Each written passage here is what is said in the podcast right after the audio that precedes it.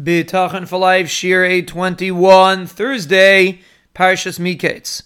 We are trying to understand how Bitachon protects a person from his Averis and gives a person purity. And there's a very important concept that we have to understand before we move on in this Ramchal. What the Ramchal is saying is very practical. He's not saying some lofty esoteric concept that the average person can't relate to. Yes, he's talking Divrei Kabbalah, he's talking secrets of the Torah, that's true. But there's something that we can tap in over here. He's talking to us. He's telling us something. Even us, who Nebuch live with so many Averis, and we do so many things wrong. The Ramchal is telling you, listen to the words that he's saying. He's telling you, you can pull out. All you have to do is work on your bitachon, which is not a difficult thing to do. It takes effort, but it's not difficult. A person, when he's struggling with something, has to turn to Hakadosh Baruch Hu, have tikva, have hope. That's what he's referring to, but it applies to any level of bitachon. Feel that the Ribono Shel Olam's taking care of you. Elyon samta like we explained in previous psukim in Yoshev B'Seiser. You're placing your dwelling place amongst the Ribono Shel Olam. It's real, even though it doesn't seem like that. You get up in the morning, you go to work, you're just a regular guy. You're not just a regular guy.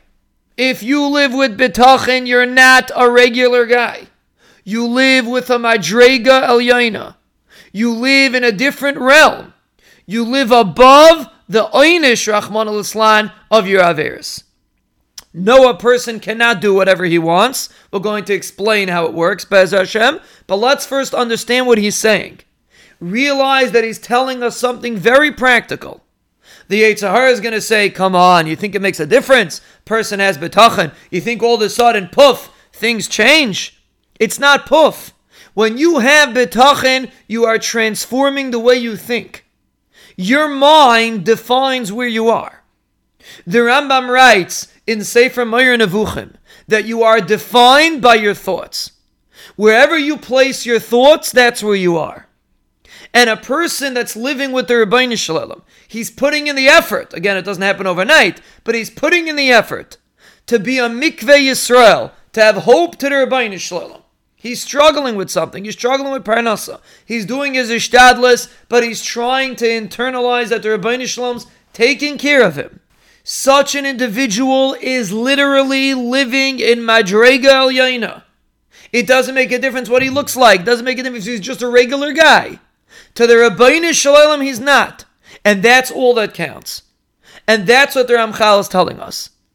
As we advance in the words of the Ramchal, we have to understand that he's talking to us. He's talking to the regular guy. And he's telling you that you can be Zeicha to kapara.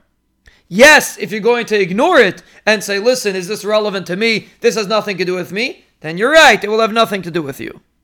But if you seize the opportunity that he's handing you, it is very practical. You can be zeicha to a real kapara.